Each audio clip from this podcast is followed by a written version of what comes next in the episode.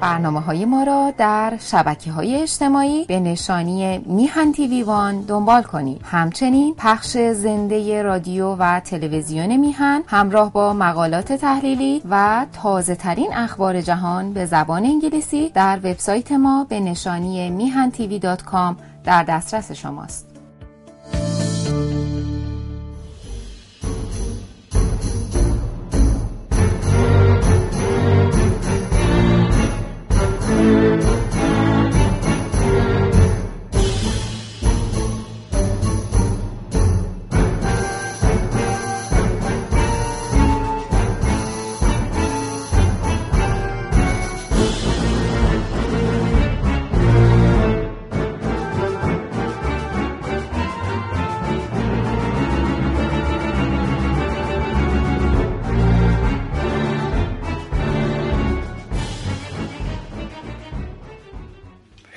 ها نمی‌تونن سکولار باشن.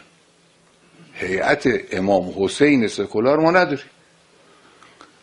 هر کس علاقمند به امام حسینه یعنی علاقمند به اسلام سیاسی است اسلام مجاهده اسلام مقاتله است اسلام خون دادنه اسلام جان دادنه این اعتقاد به امام حسین معناش اینه دیگه. اینی که یه آقایی در یک گوشه ای عباشه بکشه به کول خودش بگه من به کارهای کشور کار ندارم من به نظام کار ندارم این افتخار نیست این ننگه. روحانی بایستی از وجود یک چنین نظامی که پرچمش اسلامه قانونش فقه اسلامی است استقبال کنه با همه وجود. حالا یه معمم یه گوشه بیاد خودش از نظام کنار بگیره بهانه هم این است که فلان انتقاد ما داریم فلان خیلی خوب صد تا انتقاد داشته باش 200 تاش به خود ما امامیه وارده. مگه ما انتقاد بهمون وارد نیست؟ حوزه های علمیه باید خود را سربازان نظام بدانند برای نظام کار کنند برای نظام دل بسوزانند. در خدمت تقویت نظام حرکت کنند و این درست عکس اون چیزی است که سیاست های سرویس های امنیتی انگلیس و آمریکا و اسرائیل و دیگران و دیگران دنبال می‌کنند. حوزه های علمیه نمی‌توانند سکولار باشند. یعنی که ما به مسائل نظام کار نداریم به مسائل حکومت کار نداریم. این سکولاریسم. البته این مخالفین یک جور نبودن. یه دسته همین غیر مذهبی های سکولار بودن که اصلا معتقد بودن که دین چنین حقی نداره چنین شعنی نداره که بخواد وارد مسائل اجتماعی بشه سیاست کشور نظام اجتماعی کشور و مدیریت کشور رو به عهده بگیره. دین اصلا چنین شعنی نداره. حالا اگر کسی به دینم معتقد باشه دین برای نماز و روزه و کارهای شخصی و مسائل قلبی و این چیز هاست یعنی اصلا اعتقاد به حاکمیت دین نداشتن. درود بر بینندگان و شنوندگان روزگار آلترناتیو. این هفته سومین قسمت از این برنامه رو با موضوع شرایط مثبت و منفی در پیدایش آلترناتیو تقدیم شما می‌کنیم. در دو برنامه قبلی که هم به صورت تصویری و هم به صورت پادکست صوتی پخش شد توضیح دادیم که حزب ما در این سری از برنامه ها بر روی موضوع آلترناتیو تمرکز می‌کنه. در برنامه اول به توضیح معنای آلترناتیو و تفاوت اون با جانشین های دیگه ی حکومت پرداختیم. در برنامه دوم هم به این پرداختیم که آلترناتیو عهدهدار چه وظایفیه و در غیاب اون چه مشکلاتی وجود خواهد داشت. این هفته به شرح و هماندیشی درباره این نکته خواهیم پرداخت که چه شرایطی برای پیدایش آلترناتیو لازم و ضروری خواهد بود و از چه شرایطی باید دوری کرد. با هم یه ویدیوی کوتاه ببینیم و پس از اون به بخش هماندیشی چند تن از اعضای حزبمون بریم. با ما همراه باشید.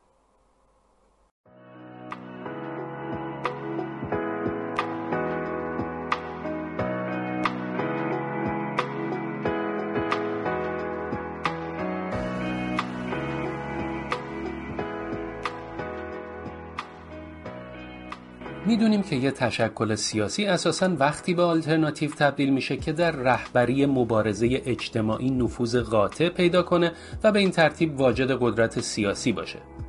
پس کوشش برای جلب و فراهم آوردن قدرت سیاسی بخشی از روند شکلگیری آلترناتیوه.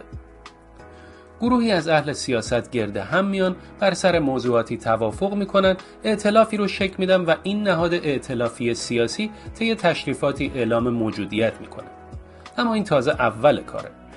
به طور طبیعی این نهاد اگه بخواد تشکلی ملی تلقی بشه باید بتونه سرانجام اعتماد و حمایت مردم داخل و خارج کشور رو به خودش جلب کنه و در بین اونا نسبت به رهنمودای خودش گوشهای شنوا پیدا کنه. اینها رو میشه شرایط شکلگیری یه آلترناتیو دونست. اولین شرط وجود نارضایتی عمیق و گسترده در بین مردم و وجود میل وافر اونا به تغییر سیاسیه. در واقع هیچ تغییری بدون وجود یه نارضایتی وسیع ممکن نیست. البته اینم در نظر داشته باشیم که جنس و ماهیت نارضایتی مردم در هر گروهی با دیگر گروه ها متفاوته. دومین شرط وجود یه رهبری قابل اتکا و خارج از دسترس حکومته. در این مورد گاه بخشی از مملکت خودش رو از قید حکومت ستمگر مرکزی جدا می‌کنه و پایگاه مبارزه علیه اون میشه و گاه رهبری در خارج از حوزه قدرت حکومت عمدتا در خارج کشور شکل می‌گیره و با استفاده از قرارگاه امن خودش در امر مبارزه دخالت می‌کنه. مثلا اگه حکومت شاه در سال 42 خمینی رو به بیرون از مرزهای قدرت خودش نرونده و از کنترل خودش خارج نکرده بود امکان اینکه خمینی از خارج رهبری مبارزات داخل کشور رو به دست بگیره وجود نداشت. شرط سوم اینه که جلب اعتماد و حمایت مردم داخل کشور امکان پذیر باشه. مردم باید این رهبری رو خودی بدونن و باور کنن که مطابق منافع اونا عمل می‌کنه تا از اون حرف شنوی داشته باشن. در همه این موارد وجود یه آلترناتیو ملی می‌تونه به صورت وسیله بازدارنده عمل کنه. شورش های مردم رو صاحب مقصد و رهبری کنه به نیروهای خارجی بگه که ایران دارای رهبرانی امروزی و صلحجو هم هست که پشتشون به حمایت و اعتماد مردم کشور گرمه و به نیروهای نظامی داخل کشور نیز نشون بده که قدرت استقرار آشتی ملی و بخشش کسانی که دستشون به خون مردم آلوده نیست رو داره. ما مرتبا از کنشگران سیاسی میشنویم که ایران در خطر. اما معلوم نیست که گویندگان این ترجیبند دلگیر در راه رفع خطر دست به کدوم فداکاری که البته فداکاری که سهل دست به کدوم اقدام عملی زدن. به این زنان و مردان شریف ایرانی باید گفت که اونقدر صبر نکنید تا خطری که میگید اتفاق بیفته. چرا که اگه با حلوا حلوا گفتن دهان شیرین نمیشه اما یقین داشته باشید که با خطر خطر گفتن تنها مصیبت های بسیاری بر سر کشورمون فرود خواهد اومد.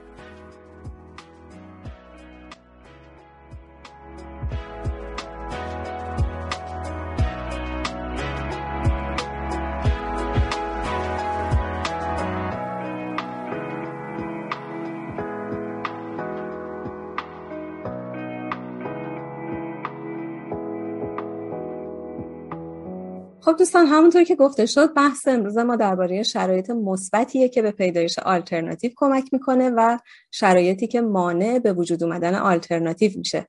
و اولین عضو شجاعی که برای اظهار نظر وقت گرفته آقای محمود ابتهی. بفرمایید سراپا گوشیم آقای ابتهی. متشکرم از شما.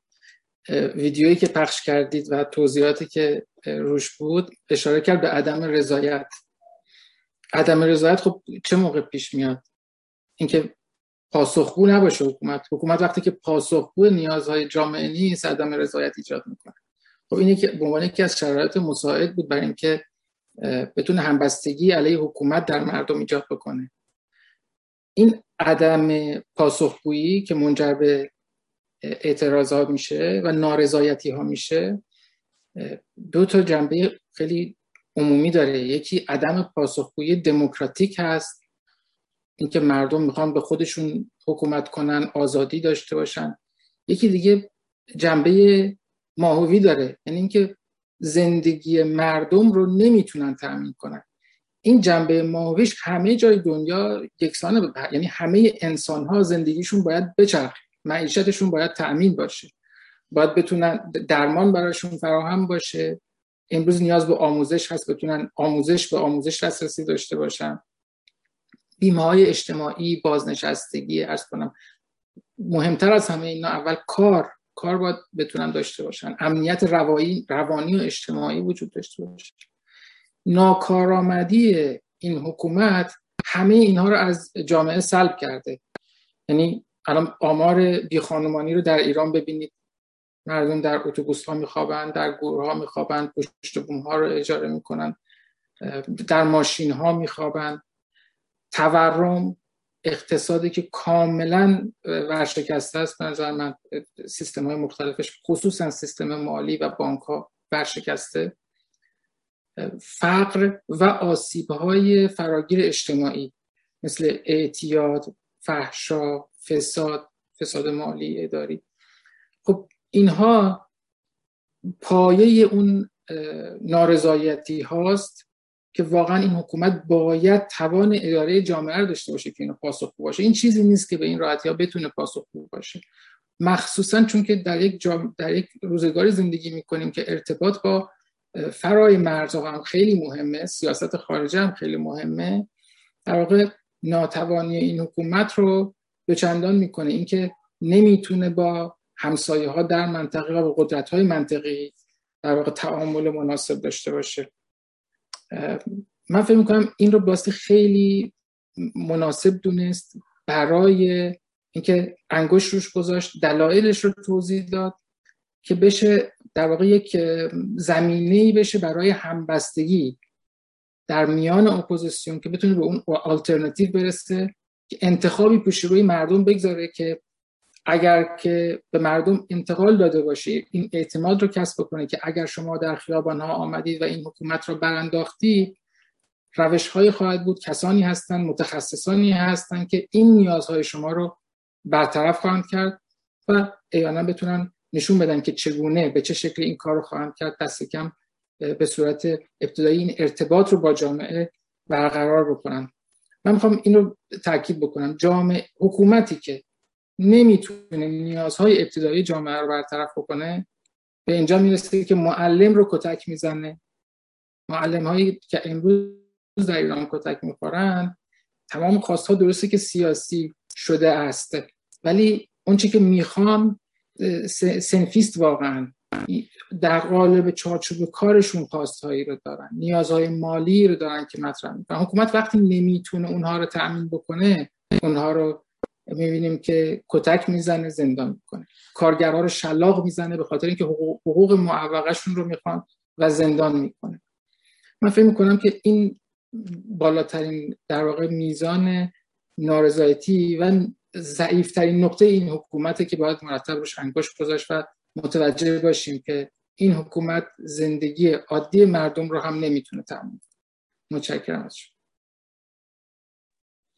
خیلی ممنون. آقای حسین سایی بفرمایید زمان در اختیار شماست. ممنون از وقتی که به من میدین. من در ابتدا می‌خواستم یه چک لیستی عنوان کنم از باید و نباید ها و چیزهایی که برای ایجاد آلترناتیو شاید مفید باشه. ولی با صحبت که دوستمون های ابتعی کردم من دوست داشتم الان یه تذکر یا یادآوری کنم توی صحبت های ایشون. از نظر من حکومت اسلامی می‌تونه همه نیازهای مردم رو تأمین کنه. می‌تونه تمام چیزهایی که نیاز هست رو ایجاد کنه. ولی کن قطعا نمی‌خوان خودشون. چون حکومت بر پای ایدئولوژیک بنا شده. اول و تنها مسئله که برای اینا مهم هست پیشبرد اهداف ایدئولوژیکشون است به خاطر همین که وقتی شما میایید توی بندای بودجه هر سال نگاه می‌کنین می‌بینین که نهادهای امنیتی نهادهای اسلامی گشت ارشاد فلان و فلان همه بودجه های میلیاردی می‌گیرن. بعد محیط زیست آموزش و پرورش وزارت علوم وزارت بهداشت همه بودجه های بسیار کم که فقط شاید حقوق پرسنلشون رو بتونن پرداخت کنن. یعنی شما تو هیچ زمینه رفاهی و اجتماعی نمی‌بینین که شما بودجه تخصیص داده بشه که بتونه گره از کار اون بخش یا اون منطقه به اجتماعی بگیم یا اقتصادی بگیم حل بکنه. پس اینا واقعا خودشون نمی‌خوان و مردم باید اینو بدونن که این حکومت حکومتی نیست که برای مردم باشه و یا مردمی باشه. درسته از دل اون انقلاب 57 یا بگیم اون شورش 57 بیرون اومده. ولی دیگه هیچ ربطی با مردم نداره هیچ ارتباطی با مردم نداره و تمام کسایی که فکر می‌کنن از در کنار این حکومت می‌تونن به اون خواسته ها و اون آمال زندگی حالا نظر رفاه یا هر رفاه اجتماعی و روانی برسن قطعا نمی‌رسن. و هیچ راهی نیست جز اینکه این حکومت کارش یکسره بشه و براندازی بشه و یه حکومت جدید که دموکرات و سکولار هست بیاد و زمام مو در دست بگیره.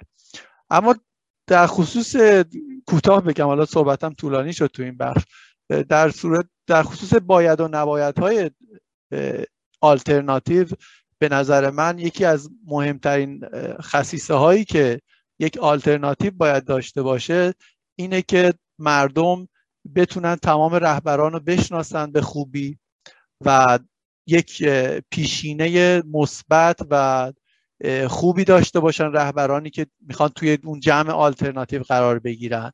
و دوم اینکه اعضایی که قرار اضافه بشن به این گروه آلترناتیو طی فرایند مناسبی به مردم شناخت به شناسونده بشن. فعالیت هایی که کردن توانایی هایی که دارن. اگر به فرض شخصی تو زمینه اقتصاد متبهر هست علم کافی داره. مشخص شد معرفی که ایشون تو این بخش اقتصادی می‌تونه کمک کنه و مشکلاتی که الان هست و می‌تونه کمک کنه که حل بشه. تو بخش های امنیتی نظامی تو بخش های سیاسی و به قولی روابط بین الملل تمام این position ها و option هایی که لازم هست که یک حکومت مردمی بتونه با جهان اطراف و تعامل داشته باشه و روابط مناسب که الان وجود نداره ایجاد بشه برای حکومت جدید و به عنوان آلترناتیو معرفی کنن که بتونن اون قدم بعدی که گرفتن مثلا راه اندازی حکومت موقت هست و به راحتی انجام بدن و اون قدم رو بردارن. من فعلا صحبتامو تمام می‌کنم. امیدوارم دوستای دیگه بتونن کامل کنن در حال بحثو. خیلی ممنون. آقای جوان پیکر بفهمید خواهش می‌کنم. با سپاسگزارم خانم بیاسفان عرض شود که بله طبیعی ما یک مثل, مثل یه ترازو میمونه که دو طرفش دارای بارهای مختلفه و این طرف حکومت و طرف ملت که اون بارها رو زیاد، کم زیاد می‌کنه. من می‌خواستم قبل از اینکه واردش بشم یه تو یه اشاره بکنم به جریانی که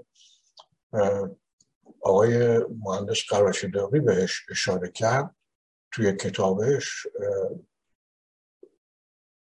در رابطه با ماندلا جنبش آپارتاید. وضعیت به یه جایی رسید که خود حکومت از این آقایون البته داستانش که اینا چگونه رفتن اونجا و آشنا شده بودن با اینا سر قضیه تفکر سیستمی. ببخشید.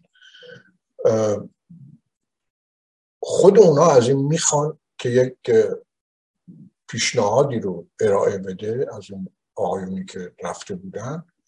و ماندلا رو باش مذاکره می‌کنن و می‌خوان که بیاد و توی اون جریان دخالت بکنه. خب ماندلا یک کسی بود که از بیست و چند سال توی زندان و کار مسلحانه می‌کرد. خیلی آدم ربلی ولی اونم اومد و برای حل قضیه راه روش خودش ارائه داد.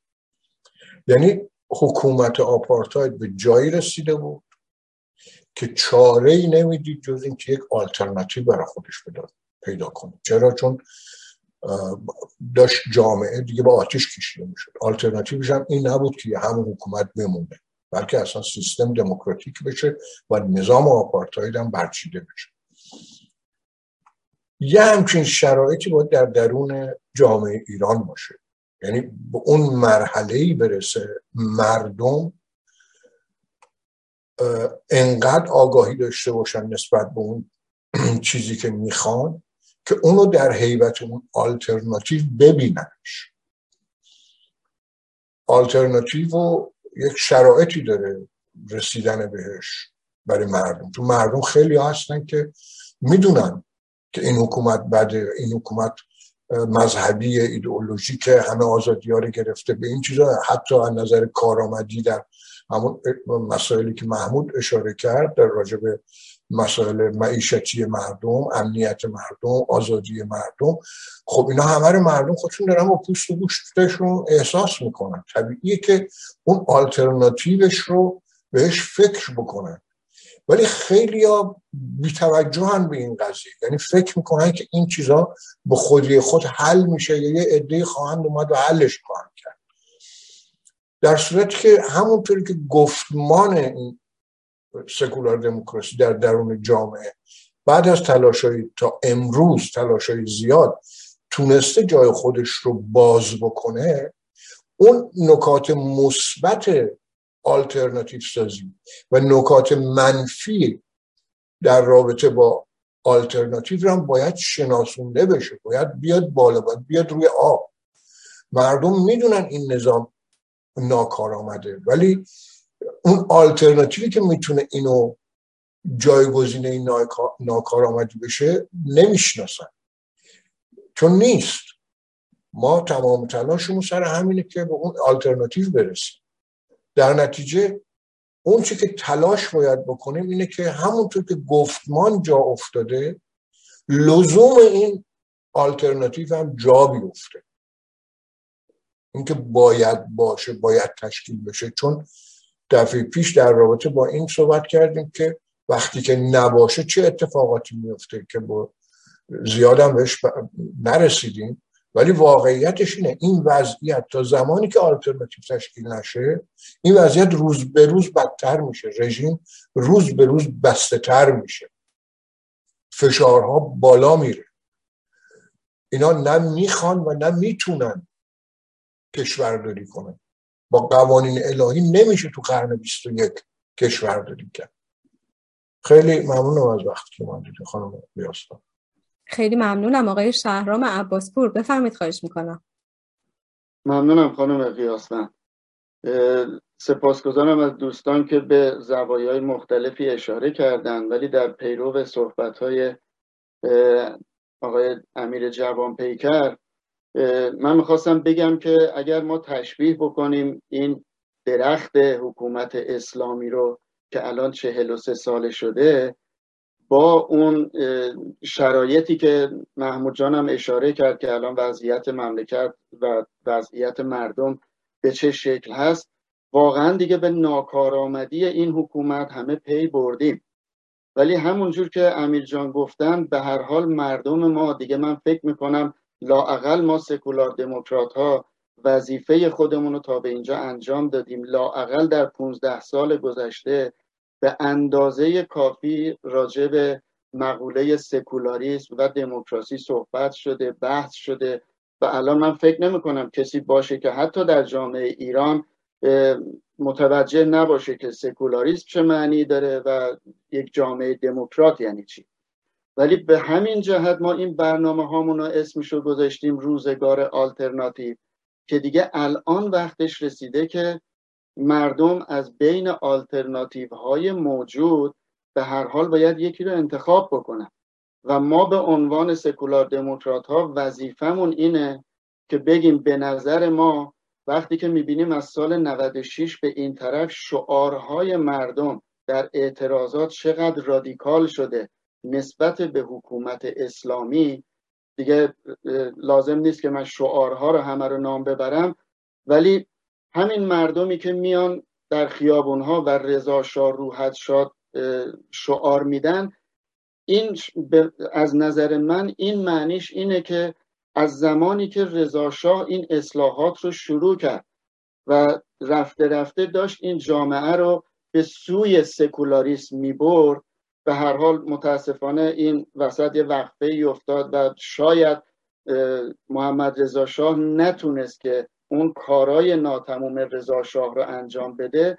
ولی الان همین جوانایی که در نظام حکومت اسلامی به دنیا اومدن همینها مجددا می‌خوان که اون کارهای نیمه کاره رضا که باید می‌رفت به سوی سکولاریسم الان جوانای ایران خواهان یه حکومت سکولار غیر مذهبی هستند و ما الان در صحبت مسئولین این حکومت میشنویم و می‌بینیم که چقدر نسبت به این مقوله سکولاریسم حساسیت دارن و ترس و نگرانی دارن. اینه که من خودم به عنوان یک سکولار دموکرات می‌تونم لاقل این پیشنهاد رو به هموطنا بدم که راجع به یک حکومت سکولار و دموکرات راجع به یک آلترناتیو سکولار دموکرات بیشتر باید فکر بکنم. ممنونم خانم پیاسم خیلی ممنون. آقای محمود ابتهی زمان در اختیار شماست. متشکرم. من, من یه توضیح کوتاه می‌خوام بدم راجع به صحبت هایی که کردند هموندمون آقای سایی از کنم درست میگن؟ ایدئولوژی خیلی مهمه. ما همیشه میگیم که این مذهب در واقع مشکل از مشکلات اساسی است که ما باش رو هستیم. ولی نمی‌خوام من وارد این بشم که اینها می‌خواهند یا نمی‌خواهند. خیلی چیزها رو اینا نمی‌خواهند به خاطر اون ایدئولوژی که دارن نگاه متفاوتی که به دنیا دارن. ولی اصل صحبت من اینه که اگر بخواهند هم نمی‌تونن. یعنی به شیوه این کشور رو اداره کردن که دیگه اصلا مهم نیست که می‌خوان یا نمی‌خوان دیگه ناتوانن در زمینه به معنای واقعی ناتوان و درسته که ریشش یکی از عوامل اساسیش اون خود مذهبی بودن این حکومته که ما در مقابل سکولاریسم رو می‌ذاریم و میگیم که آلترناتیوی که سکولار باشه این مشکل رو نخواهد داشت. و مشکلات دیگری هم هست در این شیوه حکومت که در واقع پیشنهادهای دیگری هست براش که چگونه رفت بکنن. این رو که ما بتونیم در ایران زندگی در واقع همراه با کرامت انسانی داشته باشیم معیشت مردم تامین باشه اون چیزی که شایسته انسان ایرانی است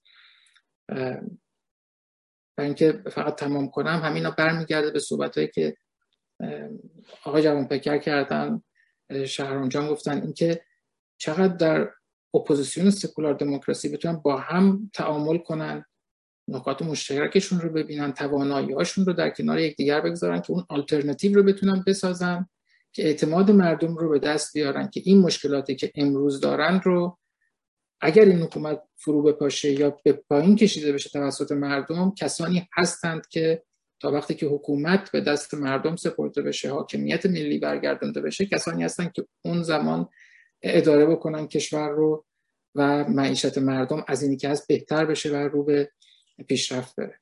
متشکرم.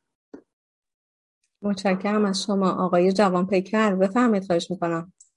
بله خیلی ممنون خانم پیاسم من فقط می‌خواستم یک توضیح بدم راجع به یعنی برداشت خودم از سخن آقای عباس فروش شهرام عزیز بگم. ببینید من نظرم بر اینه من نگاه می‌کنم من در, در اپوزیسیون هیچ آلترناتیوی نمی‌بینم. یعنی آلترناتیوی که مردم بخوان از نظر من آلترناتیو اون چیزی که مردم تعیین می‌کنن. مردم تاییدش می‌کنن بهش اعتماد می‌کنن. هر کسی می‌تونه امروز بگه من آلترناتیوم. مسئله اینی در گفتنش در ادعا کردنش حرفی نداریم اگر ما هم خودمون آلترناتیو نمی‌دونیم به خاطر همینه که هنوز ما معتقدیم که اون مردم باید پشتوانه پشتوانه این حرکت باشه. در نتیجه من این چیزایی که خودشون و سازمان مجاهدین میگه ما تنها آلترناتیو این رژیم. تنها چیزی که نیست همینه که آلترناتیو رژیم باشه. و خیلی خیلی جریانات دیگه هم هستن. ممکنه بگن ما آلترناتیو من تا حالا ندیدم کسی خودش آلترناتیو اعلام کنه غیر از مجاهدین. آلترناتیوی وجود نداره. برای اینه که ما دنبال آلترناتیو سازی هستیم. ساختن آلترناتیو. اونم با چی؟ با پشتوانه مردم. اعتماد و اعتباری که اونا می‌خوان خیلی ممنون از خانم پیاسم سپاسگزارم. آقای سایی بفرمایید. ممنونم. من در تایید هموند عزیزمون آقای ابتهی می‌خواستم بگم که قطعا حق با ایشونه. من با از عنوان اینکه اینها تمرکزشون بر چیز دیگه است منظورم اینا بود که اگر بخوان می‌تونن اصلاح بشن یا درست کنن و کارا برگرده به روال عادی خودش. سعدی تو گلستانش گفته آهنی را که موریانه بخورد نتوان برد از او به سیقل زنگ. با سیه دل چه سود گفتن و نرود میخ آهنی در سنگ. و واقعا اینا به جایی رسیدن که هیچ بعضی و هیچ به قولی کمکی نمی‌تونه نجاتشون بده. این حکومت انقدر خراب کرده از چه از نظر سیاسی چه از نظر بین المللی چه از نظر اجتماعی از همه نظر انقدر نمره منفی گرفتن که دیگه با هیچ تک ماده و کمکی نمیشه قبولشون کرد. قطعا باید برن. و واقعا نقطه عطفی که مردم من می‌خواستم عنوان کنم این بود که مردم حسابشون رو جدا کنن از این حکومت. فکر نکنن که به یه شکلی به یه نحوی قابل اصلاح هست و می‌تونن مثلا به یه شکلی برگردن به روال اصلی. من بیشتر مد نظرم این بود که این حکومت حسابش از مردم جدا کرده مردم هم باید حسابشون از حکومت جدا کنن و به فکر آلترناتیو جدید باشن. ممنونم. ممنونم. آقای صلحجو با دوربین بسته صدای شما رو میشنویم. بفرمایید تشکر. و درود خانم قیاسمن بحث آسیب شناسی اپوزیسیون در روند تشکیل آلترناتیو فکر کنم بحث روز باشه. با شرایطی که تو ایران کشورمون داریم اینکه اونچه که ما می‌دونیم این حکومت مشروعیتش رو بین قشر عمده هموطنانمون از دست داده. نارضایتی به حد به اکثریت یعنی اکثریت مردم ایران ناراضی هستن و در حد اکثریت هست یه سوال اساسی وجود داره. چرا ما آلترناتیو نداریم؟ این فقدان آلترناتیو از چه چیزی متاثر هست؟ خب شرایط مثبت رو همه می‌دونیم. میگم نارضایتی ها اون مدیریتی که این حکومت در چه سال گذشته داشته تمام شرایط مثبت رو ایجاد کرده برای تشکیل آلترناتیو. منتها این مهمه که اینکه چرا آلترناتیو نداریم در واقع باید در این فکر کن در این فکر کنیم که شرایط منفی این تشکیل آلترناتیو کجا هست. فکر می‌کنم خب دلایل زیادی می‌تونه داشته باشه. من دو تا دلیل الان به ذهنم رسید. یکیش این که علیرغم جمعیت جوان و جمعیت بالایی که ایران داره 80 میلیون نفر در داخل ایران بیش از بین 5 تا 10 میلیون نفر حداقل خارج از ایران هستند چرا ما در بین احزاب و سازمان های سیاسی که در داخل و خارج از ایران مخصوصا خارج از ایران فعالیت دارن چرا این جمعیت جوان و اکثرا تحصیل کرده نمی‌تونن متشکل بشن. چرا علاقه ندارن عضو سازمان ها بشن به گروه ها بپیوندن. فعالیت سیاسی به صورت فعالانه در واقع در پروسه سیاسی شرکت کنند طبیعتا خب آمارهایی وجود داره که این جمعیت نگاه سیاسی داره. در واقع تصمیمش رو گرفته می‌دونه چی رو می‌خواد چی رو نمی‌خواد. ولی چرا عبا داره از اینکه فعالیت تشکیلاتی داشته باشه؟ این فکر کنم سوال خیلی مهمیه که باید بتونیم بهش جواب بدیم. احزاب و گروه هایی که ما الان در داخل و خارج از ایران داریم حد اکثر همه با هم چقدر عضو دارن؟ عضو فعال دارن؟ آیا به عدد چند هزار نفر رسیدیم اصلا؟ این یه موضوع که فکر کنم باید بتونیم تحلیلش کنیم و یه راه حل براش پیدا کنیم. و دوم این که ایدئالگرایی سازمان های سیاسی فکر کنم. به این معنا که اگه ما تعریف حزب رو در واقع افرادی بدونیم که حول یه ایدئال سیاسی داره هم جمع میشن حول فکر سیاسی و هم در داخل ایران هم در خارج از ایران ما داریم همه این گروه ها رو که از چپ چپ تا راست راست در واقع دوری گفتمان دارن فعالیت می‌کنن. مسئله اینه که چرا نمی‌تونن خود یک محور مشترک چرا این توانایی ندارن که یک مقداری از اون ایدال هاشون بکاهن و بتونن حول این مخرج مشترک به تشکیل آلترناتیو کمک کنن. فکر کنم این هم یه موضوع خیلی مهمی هست. در واقع ما اشخاص گروه های شایسته رو داریم. هم در داخل هم در خارج. کسایی که قدرتمند هستن مردم بهشون اطمینان دارن. عمری رو در مبارزه سیاسی صرف کردن. ولی توانای این که بتونن با گروه های دیگه خود محورهای مشترک اعتلاف یا جبهه درست کنن ندارن.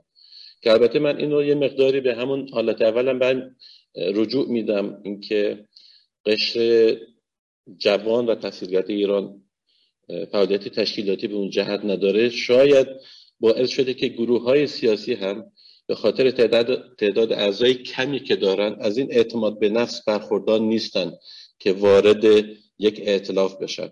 ما داریم احزابی که خب تصویر خیلی بزرگی از خودشون ارائه میدن گفتمان دارن برنامه های مختلف تلویزیونی دارن.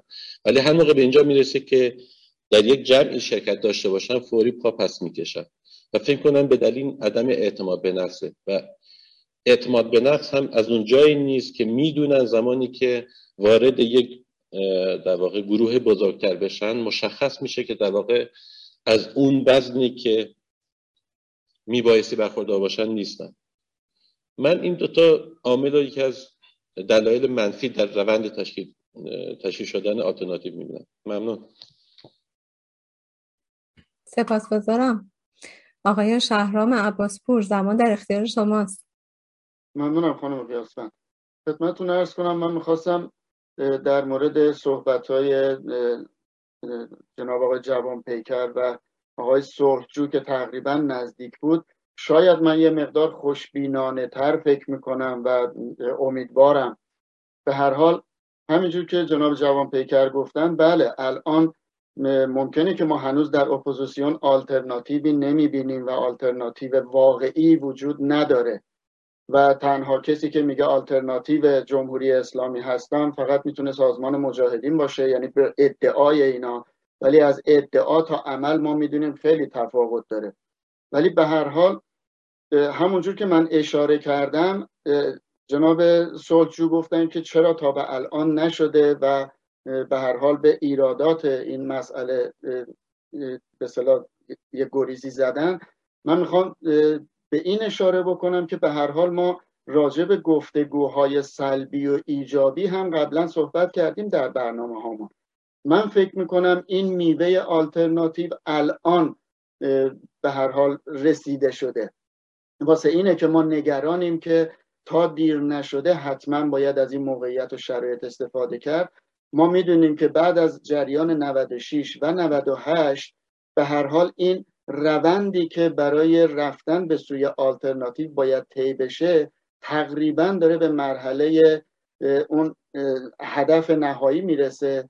و بعد از بخصوص صحبت های شاهزاده رضا پهلوی که هنوز یک سال هم از روش نگذشته بعد از صحبت های پیمان نوین شاهزاده رضا پهلوی یه مقدار فضا و جو اپوزیسیون کاملا تغییر کرده و همین این باعث شده که یه تعداد از گروه ها و احزاب و سازمان هایی که واقعا به سکولاریسم و دموکراسی که همواره شعار و در گفته های شاهزاده رضا پهلوی بوده اینها رو همه رو داره کم کم دور هم جمع می‌کنه و امیدواریم که به زودی همونجور که ما همیشه به دنبال ساختن یک جبهه از سکولار دموکرات ها بودیم که توسط اون جبهه بتونیم به اون آلترناتیو برسیم امیدوارم که به زودی این محقق بشه. ممنونم خانم سپاس سپاسگزارم. آقای آقای دکتر نوریالا نقطه نظرات شما رو میشنویم.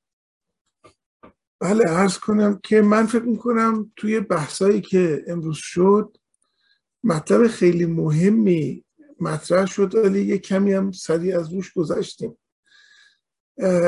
سخنی که گفته شد در مورد اینکه این حکومت اسلامی می‌تونه ارز کنم که مطالبات مردم رو پاسخگو باشه اما به علت التزام به ایدولوژی که داره نمی‌تونه این کار رو انجام بده و تحصیلاتی که آقای عبتایی کردن به نظر من ما رو برمیگردونه به مهمترین مسئله قضیه که اون ماهیت یک رژیم باشه که واقعا کدوم رژیم هایی می‌تونن خودشون رو عوض بکنن و کدوم رژیم هایی نمی‌تونن هر چقدر بخوان خودشون رو عوض بکنن. حکومت اسلامی حکومتی که از روز اولی که مثلا توی آخرهای سال 1357 که می‌رفتیم به طرف اینکه در فروردین 58 رفراندوم صورت بگیره راجع به اینکه چه رژیمی می‌خواد جانشین رژیم پادشاهی بشه. خب پیشنهادات مختلفی بود نمی‌دونم مجاهدین مهندس بازرگان و غیره.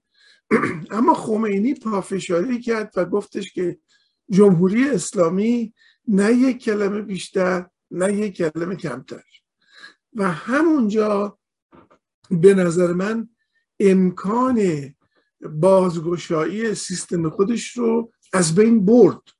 و این سیستم دیگه محکوم به این شد که یک ماهیت معینی رو به خودش بگیره و وقتی که به اصول اون ماهیت برسه نتونه خودش رو نجات بده. شما توجه بکنید که اگر که این جمهوری اسلامی روزی بخواد تبدیل بشه یه جمهوری که مذهب رسمی نداره. خب دیگه جمهوری اسلامی نیست. یعنی ماهیتا عوض میشه. در حالی که مثلا وقتی که مثال ماندلا رو و افریقا جنوبی رو زدن اون حکومت استطاعت این رو داشت که خودش رو عوض بکنه. من اتفاقا توی اشاره که آقای جوان پیکر کردن به این کتاب آقای قرچ داغی خب این کتاب در واقع اصلش گفتگوییه که من با آقای قرچ داغی کردم. در اونجا ما می‌دونیم که آقای قرچ داغی بود که دعوت شد رفت به افریقا جنوبی و بین ماندلا و دکلارک واسطه شد تا اینها رو با هم دیگه آشتی بده و اینها بتونن ارز کنم که رژیم رو از مملکت رو نجات بدن در واقع. من توی همون مصاحبه ای که حالا به صورت کتاب هم در آمده است از آقای قرچیداغی می‌پرسم. که شما که میگید که رفتید به افریقای جنوبی و این کار رو انجام دادید در مورد ایران هم نمیشه این کار رو کردی شما میگه نه. و توضیح میده که چرا نه. یعنی که اصلا حکومت اسلامی استطاعت این شما کافیه که حکومت اسلامی بگه که ما از فردا هجاب رو برمیداریم یا الزام به هجاب رو برمیداریم. آنچنان این خیمه فرو میریزه که چیزی ازش باقی نمیمونه. در نتیجه هر چقدر که ما بیریم جلو اونها برای حفظ ماهیت خودشون بیشتر فشار میارن روی, روی ماجراها. و به این دلیل هست که ما می‌گوییم که حکومت اسلامی غیر قابل اصلاحه. تمام تلاش این چهل ساله برای اصلاح این حکومت رو که نگاه بکنید می‌بینید که ارز کنم که اصلاح ناپذیرش کرده. من خواستم بگم این نکته بسیار مهمیه که هم ماهیت حکومت رو تعیین می‌کنه و هم مشخصات و ماهیت آلترناتیوش رو. دیگه اصلاح طلبی نمی‌تونه آلترناتیو باشه. دیگه یه نوع دیگه ای از حکومت اسلامی نمی‌تونه آلترناتیو باشه. برای اینکه این حکومت تمام امکانات ماهیتی خودش رو رو کرده و نتونسته که خودش رو از بندی که خودش بر پای خودش بسته نجات بده. سپاسگزارم. آقای محمود عطایی بفهمید مرسی خانم قیاسفند. صحبت های دکتر نوریالا یه نکته خیلی مهم درش بود. وقتی که راجع به ماهیت این حکومت صحبت کردن گفتن که این ماهیت آلترناتیو هم روشن می‌کنه. یعنی که ما الان در واقع گفتمان آلترناتیو رو داریم. به صورت تئوریک در گفتمان آلترناتیو مشخصه که چه باید باشه. اون که ما نداریم اون نهادی است تشکیلاتی است که بتونه این گفتمان رو به درستی نمایندگی بکنه. و اون که الان درش اپوزیسیون در ایجادش در واقع با مشکلاتی روبروه ولی خب همه دارن تلاش می‌کنن که بسازن اونه.